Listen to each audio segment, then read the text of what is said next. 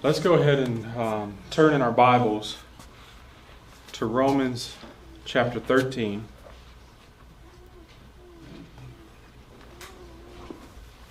And we'll be actually finishing up the chapter today. And we're loo- looking at verses 11 through 14.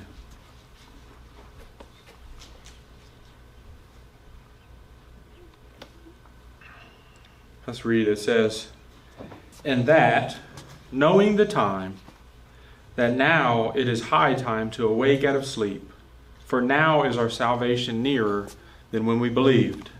The night is far spent, the day is at hand. Let us therefore cast off the works of darkness, and let us put on the armor of light.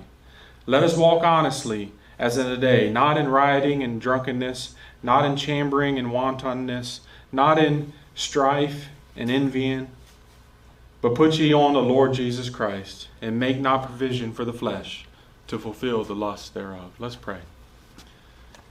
Heavenly Father, we just thank you for this time that we can dig into your word, Lord. I do pray that as we as we look in here, Lord, that you would give us wisdom, understanding, that you would convict us if, if we need convicted, Lord, and comfort us where we need comforted. And I pray that you would Give me the words to speak, yet make me invisible in this, Lord. We want to see you high and lifted up. We want to we want to worship you this morning through your the preaching of your word and the hearing of your word. We just thank you for this time. In the name of Christ. Amen. Um, by way of review, um, obviously we're in chapter 13, and Paul's kind of dealt with the fact that we should um, submit and obey the government. He tells us to love one another, um, which would include the government, to love them too. Um, so, and he told us, you know, obviously, he teaches us through that that we, we should be paying taxes. Uh, so that that shouldn't be a fight. But and he taught us that loving one another was actually fulfilling the law. I don't know if you remember. I said, you know, when you come to the new covenant, you see there's over a thousand commands, but they can all be summed up in two: in love God and love your neighbor. Um, if you're loving God, you'll be worshiping God. You'll have Him first. He'll be first in your life. You'll be laying down your life for Him. If you're loving your neighbor, you won't be stealing from them. You won't be killing them. You won't be um, coveting what they had. You won't be lying to them. Um, and it says, therefore, love is the fulfilling of the law. And that's what he ends with right before this section that we're in here today.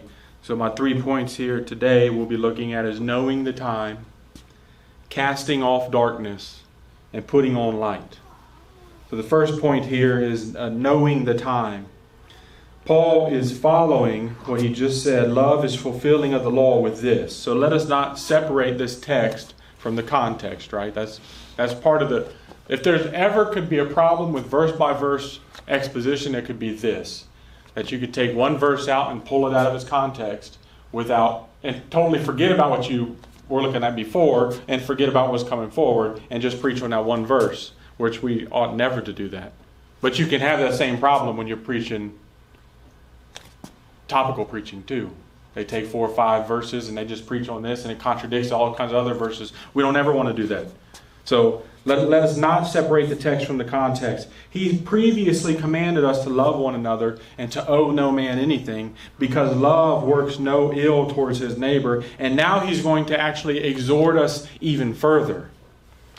But before that ex- exhortation that he gives us, he does the same thing that he does in Romans chapter 12 and verse 1. Y'all have heard me quote it probably every single week since we made it to Romans chapter 12. He bases his exhortation in doctrine.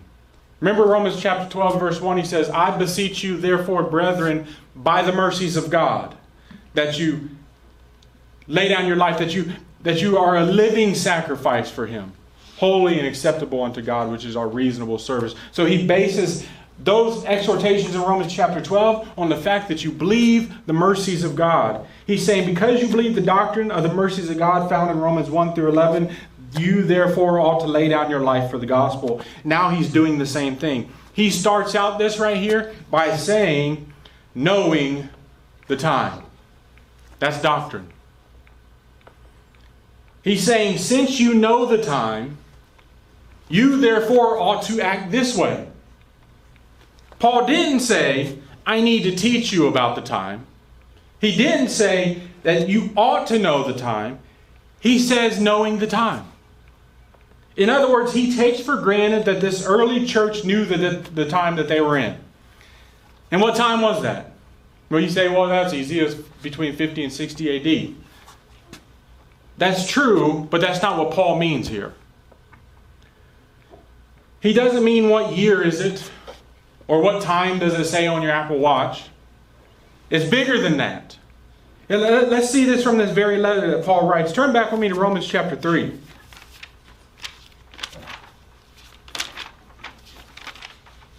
And verse 25.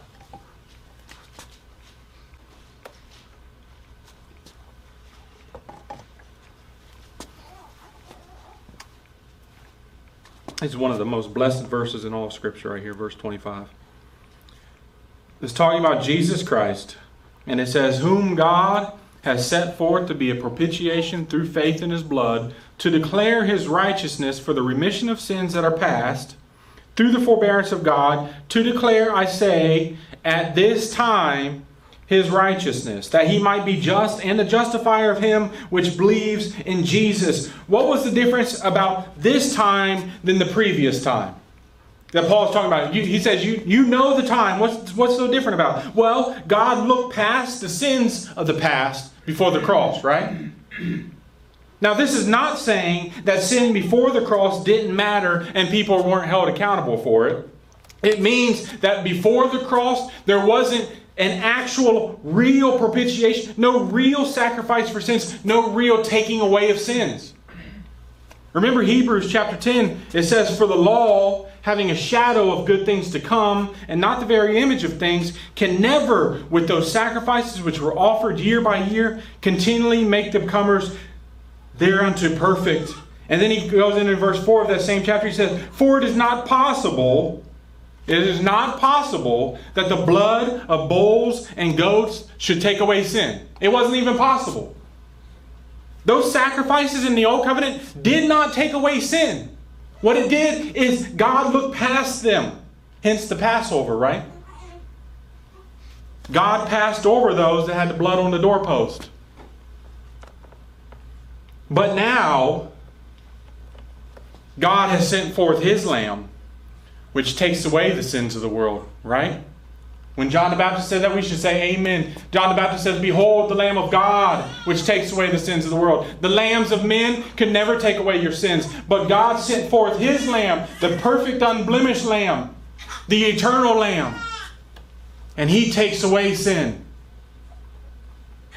So you can say it like this The saints of old were justified by looking forward to the true sacrifice the true propitiation, who would take away their sins. Christ comes and takes away their sins at the cross, and now we look back to that same sacrifice, right, for our justification. Let's turn up a couple pages here, maybe. I don't even have to turn. Romans 5 6.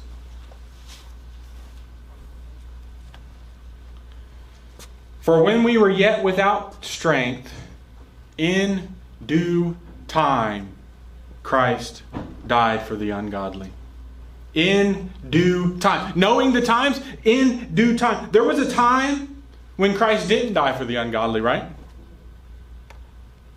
That BC time? Yes, they were still redeemed, men and women, but the redemption was still future, and in due time, the long awaited Messiah would come and take away their sins. So, what was this time?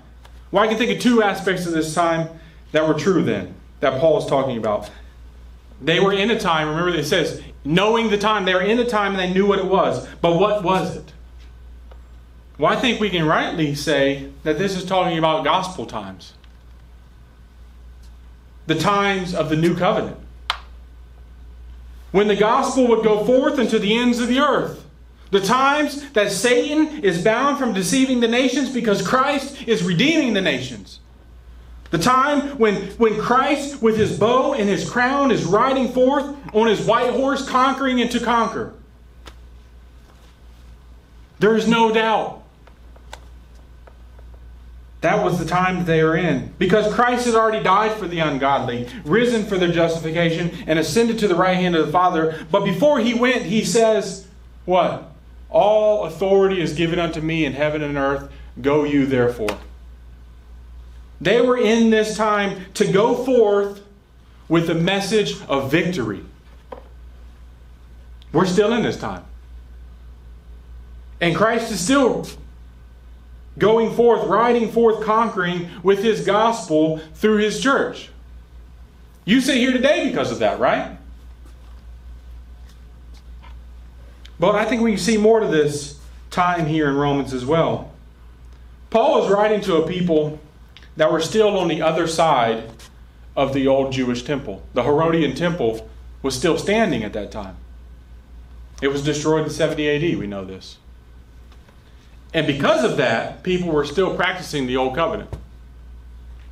Remember, there we can see a 40 year transitional period between around 30 AD, Pentecost, to 70 AD, we could call it the Holocaust. When the Romans came in and destroyed Jerusalem. And they're closing in to the end of it. So Paul says, The night is far spent and the day is at hand. The day is near. That day is coming. You say that I think that's a stretch, that's okay. But here's one thing that is for sure Paul is speaking about them knowing the time. They knew it. So there was something peculiar about this time that Paul was talking about. There was a difference about this time that was not night anymore, but day. That it was a certain hour, is what the NASB says in, in verse 11 there. That's what it, uh, the KJV says. Um, high time. It is high time to awaken. That means the hour. It is the hour. And the fact that the transitional period between the covenants is a major theme in the New Testament, we must consider that. There was a time of darkness when the Jewish leaders were keeping people from the oracles of God. We know this. You read through your read through the Gospels. This was the condemnation that Christ was bringing to the Jewish leaders at the time. He said, Remember, everybody likes to quote where Jesus wept over Jerusalem. And he says, Oh, Jerusalem, Jerusalem, how often would I have gathered your children, but you would not? He's saying that to the religious leaders at the time. He's condemning the religious leaders because they were keeping people from the oracles of God. Instead, they are giving them their tradition and not Scripture.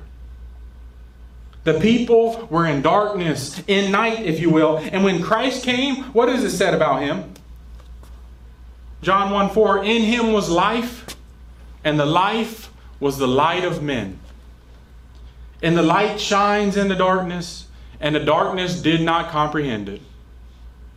John the Baptist is said to witness to this light. So the world was dark in night, and Christ who I think it's Malachi that calls him the Sun of Righteousness, S U N, the Sun of Righteousness, comes and breaks through the night and establishes the new covenant with his people. And that's where we're at right here. In the new covenant, but the day of the Lord hadn't come yet when Paul was writing to the Romans there. So he says, Wake up, Christian, get out of bed, and get busy, is pretty much what Paul says here. And he characterizes the darkness and the light here also, which takes me to my second point, which is casting off darkness. Paul says to the, this, the, these early Christians here, you know what the time is. You know Christ is marching forth with his gospel. You know he's going to save people from every kindred, tribe, tongue, and nation. You know that the nations have been given to him and the uttermost parts of the earth. And you know that all kings and nations will bow before him in worship. And you also know that this new covenant temple, which was the church, that has the water flowing out in all directions to heal all nations and continue to, to and it will continue to get deeper and deeper. So what does he say? Cast off the works of darkness. Because you know this. You know you're in this time. Cast off the works of darkness. Cast off the deeds of darkness. This means not like casting a fishing reel even though that, could be a good picture as long as you don't reel it back in. This is like casting off your clothes. To lay them aside is how some translations put this. This actual word used in Acts 7 at the stoning of Stephen, it says, and cast him out of the city, that's not the word there, and stoned him. And the witnesses laid down their clothes at a young man's feet, whose name was Saul. When, it, when they laid down their clothes, that's the same word there. That's the same word that's telling you to cast off the darkness. It's the same word as when they laid down their clothes. To put them aside, to take them off and lay them down. That's the exhortation here about the deeds of darkness. Now we're going to jump through some relevant texts on this that Paul uses the same language and he further defines the deeds of darkness. But first, let's look here in Romans chapter 13, where we're, where we're at.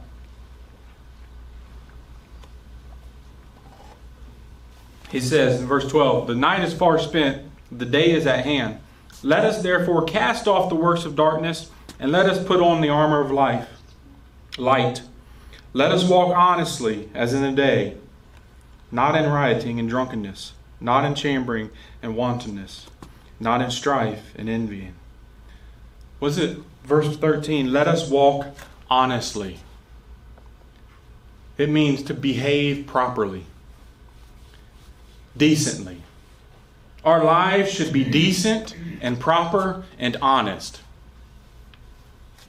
It says, as in the day.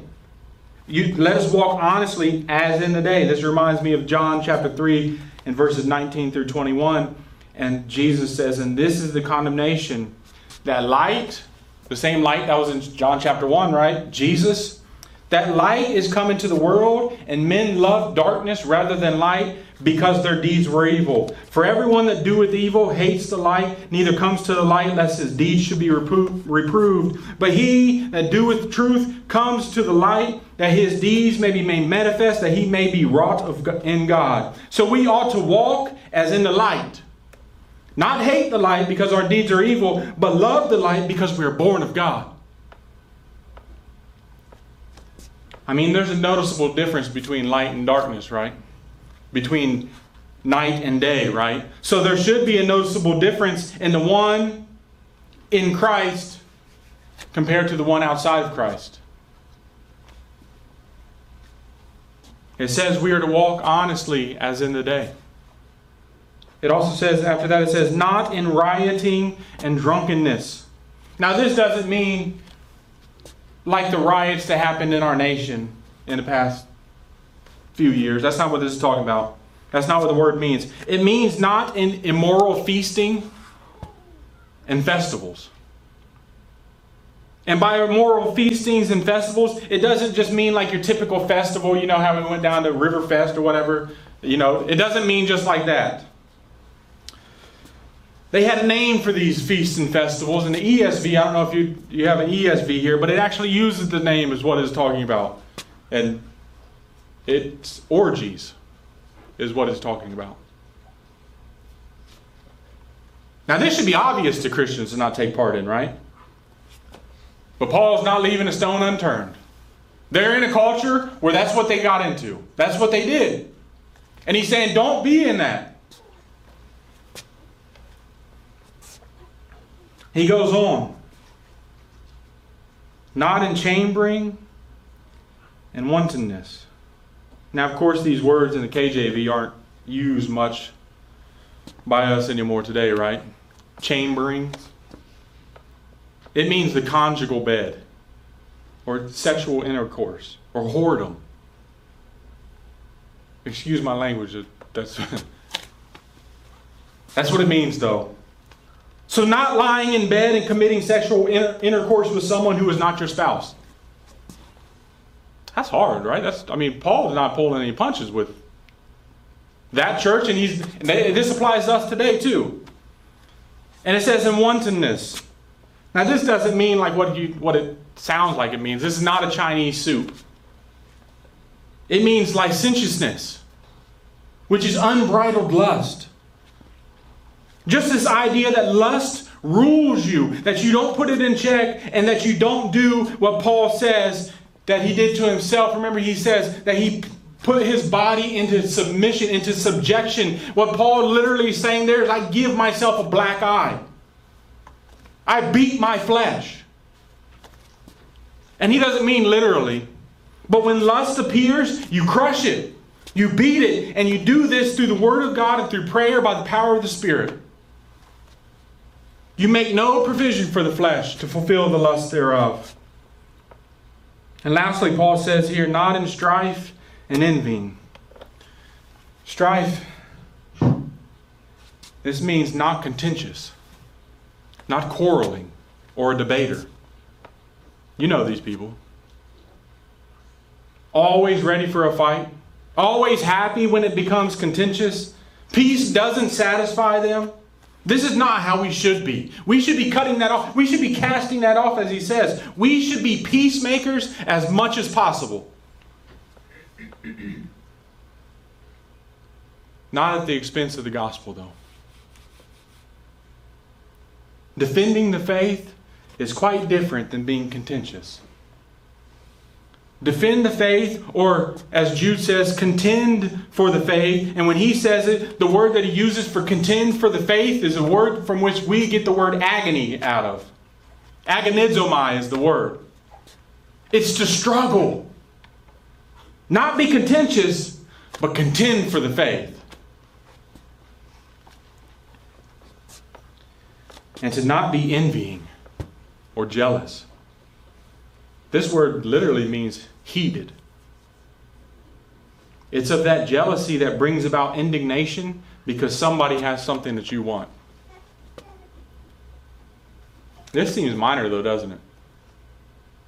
I mean, it doesn't hurt anybody else. If I just am envying you, it doesn't hurt you, right? Well, this has been one of God's commands since almost the beginning. It does hurt you. It hurts you, and it does hurt the, per- the other person because you aren't loving them right, rightly because you're jealous of them. And it also detracts from your mission. You're focused on what others have rather than what others need. Let's see a little bit more of this casting off, this laying aside before we move on to this text. Turn to Ephesians chapter 4.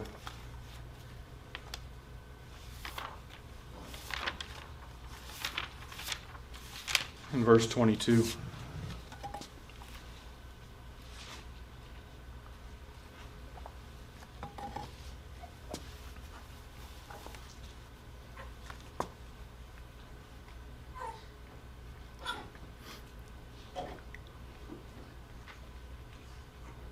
It says that you put off, that's the word there, the same word, cut, casting off or, or laying aside, that you put off concerning the former conversation, the old man, which is corrupt according to the deceitful lust, and be renewed in the spirit of your mind, that you put on the new man, which after God is created in righteousness and true holiness. Wherefore, putting away lying, speak every man truth with his neighbor, for we are members of one another.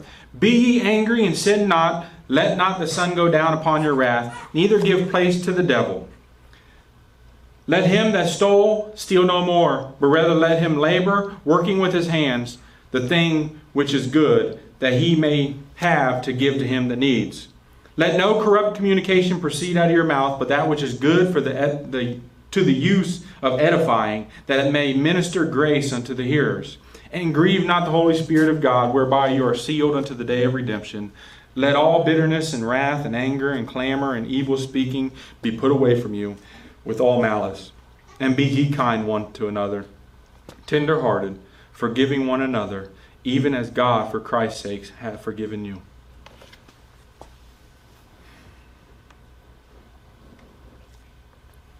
I don't know of anybody that could read through that and be like, I'm doing all that. I'm good. Verse 22 and 25 use the same word for casting off for putting aside or, or laying aside. It's a command of God. And Paul gives us more commands to obey here, too, right? Now, I'm not going to go through them all, but we can see that there, these are direct commands by God to his people, and they are to be obeyed and not forsaken. Not to say, where sin abounds, grace did much more abound. But to say, God forbid that I continue in this. And you can see negative and positive commands here as well, right? to put away lying. It says to put away lying, but speak every man truth to his neighbor. It actually blows my mind sometimes when I hear a Christian just simply lie like it's not a big deal. When Jesus says in Revelation 21, have you all read that far yet? Revelation 21, he says, Jesus says, All liars shall have their part in a lake which burns with fire and brimstone. There are men in hell today because they are liars. And a Christian just does it like it's no big deal. That ought not to be the case. Notice also, let him that stole steal no more. But that's not it. He's not just saying, don't steal anymore. But rather, let him labor and give. The opposite of stealing, right? Is to work with your own hands and give to him that needs. So, in opposition to the deeds of darkness or the works of the flesh, we are to be truth tellers and we give. You can see the negative commands don't do this, but rather do this. You see, it's not just a casting off and staying there, but a putting on as well. We cast off sin and we put on the new man, which after God is created in righteousness and true holiness, as he says right there. So, back to what Paul is saying to the Romans the times of ignorance have passed. It's now the gospel times. So get up out of bed, wake up, and cast off those deeds that once characterized you and put on the armor of light, is what he says. Which goes to my last point putting on light. And I'm going to go back here to Romans and read this again.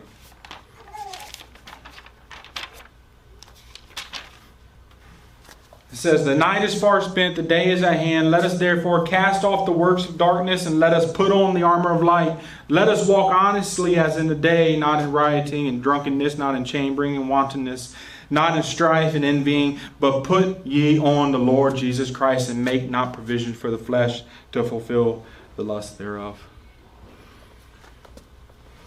Paul says to cast off the works or deeds of darkness and to put on the armor of light. This completes the picture, right? The picture is of waking up. That's what he says wake up and getting up out of bed and casting off the old clothes of the works of darkness and now putting on the armor of light. This word, when it says put on, it means to sink into. It's sinking into your clothes. You see, if you just wake up and cast off your old clothes and not sink into the, your new clothes, which is armor, you would stand there, excuse me, but naked with no offense or defense. And you're in a war. That's the picture. So we clothe ourselves with the new clothes that are described as the armor of light. It's not like those old raggedy clothes we put on, but we put new ones on that are, that are used as a weapon. When it uses this word armor here, it's not simply just picturing armor, but also the weapons that go along with the armor. It's actually translated weapons multiple times. Listen in uh, John 18:3. It says, "Judas then, having received the Roman cohort and officers from the chief priests and the Pharisees, came there with lanterns and torches and weapons." That's the same word. He came, well, we know what happened there, right? Judas came with these, these guys to have Jesus arrested, and they came with weapons. They didn't just show up in chainmail, but with weapons. Ch- chainmail armor is only good for half that battle, right? For defense. So you don't get stabbed. Or, like Paul uses it in another context, so the fiery darts of the wicked one don't hit us. In war, you need more than armor. You've never, I've never seen people go to war with only armor, right? That'd be a fun war to watch, though. I wouldn't mind being in that one. You need weapons. And that's the, this is a picture that we're given here. It's, it's get up out of bed, wake up, cast off those old raggedy clothes, and prepare yourself for war. War against the world, the flesh, and the devil, right? That's the Christian call. It's not to be lazy, just bumps on the logs. It's not to simply just show up to church on Sundays and every other Wednesday. It's to go into battle. And, and, it's to be clothed with armor and weapon. And this is the same picture that's given to us multiple times. This is not just some little part in Romans that, that this armor is talked about and that's it. And we, Paul just used some random picture. It's talked about over and over again in Scripture. Christianity isn't for the faint of heart, it's a daily battle, it's a war. And Paul calls us soldiers, and he says to put on the armor of light. He calls it in another context the whole armor of God. I'm actually going to turn there in uh, Ephesians chapter 6. I wasn't planned on reading this until this morning. I was like, I, I, I just want to read it. But Ephesians 6 and verse 10 through 17, Paul says, Finally, my brethren, be strong in the Lord and in the power of his might.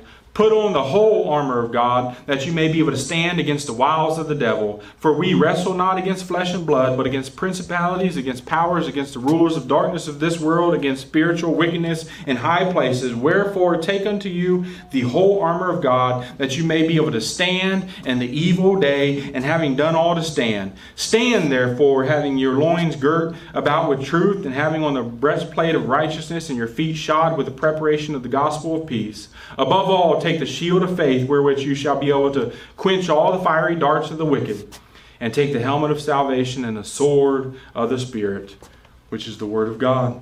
What's this armor used for? That you may be able to stand against the wiles of the devil, against the schemes or the craftiness of the devil. It's so that you can stand against temptation. Not so you can go attack another human being, right? It's so you can stand in the day of evil, as it says. It says, We wrestle not against flesh and blood, but against principalities, against powers, against rulers of the darkness of this world, against spiritual wickedness in high places. Wherefore, take unto you the whole armor of God. Cast off those old clothes, those old things that defined you before. That is not you anymore if you're in Christ. Such were some of you, Paul says in 1 Corinthians 6. Such were some of you, but you have been washed, you have been sanctified, you have been justified in the Lord Jesus Christ. And now you stand clean and holy in the courtroom of God, and He has called you unto battle. This is the Christian call. And though Paul was writing to first century Christians, this still needs to be applied today.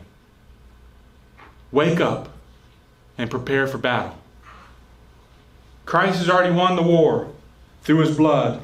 And he's called us to head into these battles knowing the end of which is victory, right? I'm sorry, but we don't lose down here. Famous preacher said, We lose down here. We don't. Christ's church is victorious. Even now. And I'm not saying this like I'm Joel Osteen and I don't have a nice enough smile to be that guy. I mean, Christ has promised that He's going to save people from every kindred, tribe, tongue, and nation. And not only that, but that after He saves them, He will not lose any of them. He keeps His people, and no power in all the universe can change that. And because of that, we get up, we wake up, and we go into all the world so don't let these commands go over your head, Christian, just because Paul is writing to the early church. These commands apply to us as well. If you're asleep, wake up. If you're awake and in this battle, keep going. For now is our salvation nearer than when we believed. And our God is a mighty warrior whose purposes cannot be thwarted, and he's go, he goes before us. Amen. Let's get into our application.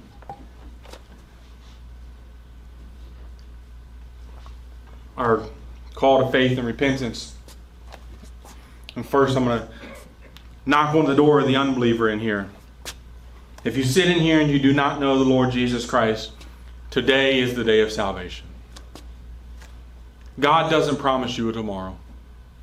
He commands all men everywhere to repent, and that's your call this morning.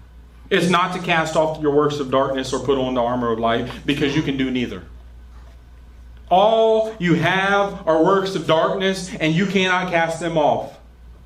Though you may sit here and think that you're okay this morning, you sit in darkness if you don't know Christ. And if you perish without Him, you'll be cast in the outer darkness forever. Your sins call out for justice to be laid out on you. And no amount of good works can change that. You need Jesus Christ and His righteousness. That, that's the only way to be saved. You are unrighteous and need perfect righteousness. And there's only one who has it Jesus Christ. He in his life kept God's law perfectly, never sinning. You haven't for one second of your whole life done that. He then went to that Roman cross and died for the sins of his people, thereby taking away their sins and earning righteousness. He rose from the grave for their justification and he ascended to God's right hand where he sits and makes intercession for his people. Your call, if you don't know him, is to believe that this morning. To repent of your sins and believe upon the Lord Jesus Christ this morning. Don't assume you'll have a tomorrow. Nowhere is that promised. However, on your trip here, I guarantee you passed probably a graveyard or two.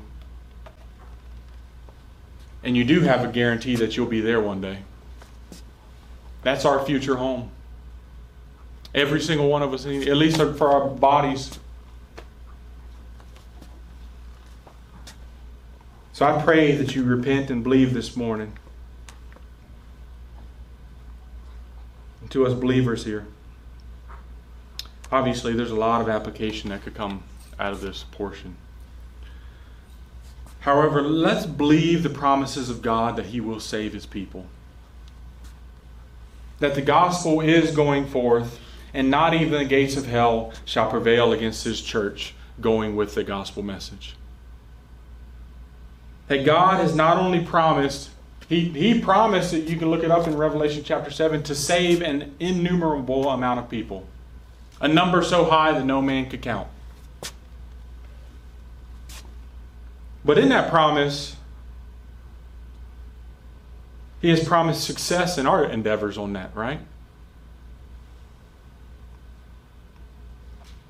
If faith comes by hearing, and hearing by the word of God, and how shall they hear without a preacher? And God has promised to save to the uttermost parts of the earth. That means that if we are out preaching, God will inevitably save some. Maybe not right in front of our face, but He will. Not only this, though, let's repent of being apathetic, of being asleep, of not casting off the works of darkness, of not walking honestly. We should repent of these things and go forth with the hope that has been given to us. And since we do know the times, what, we, what we're in are the gospel times that we're in, let's believe this that Christ is victorious even when we're not. That Christ has already won the war, that he crushed the head of the serpent, that he has all authority in heaven and earth. And let's pray as our Lord instructed, Thy will be done on earth as it is in heaven. You know that prayer is probably said more than any prayer in the world, right? How many people actually believe that? That his will be done on earth as it is in heaven.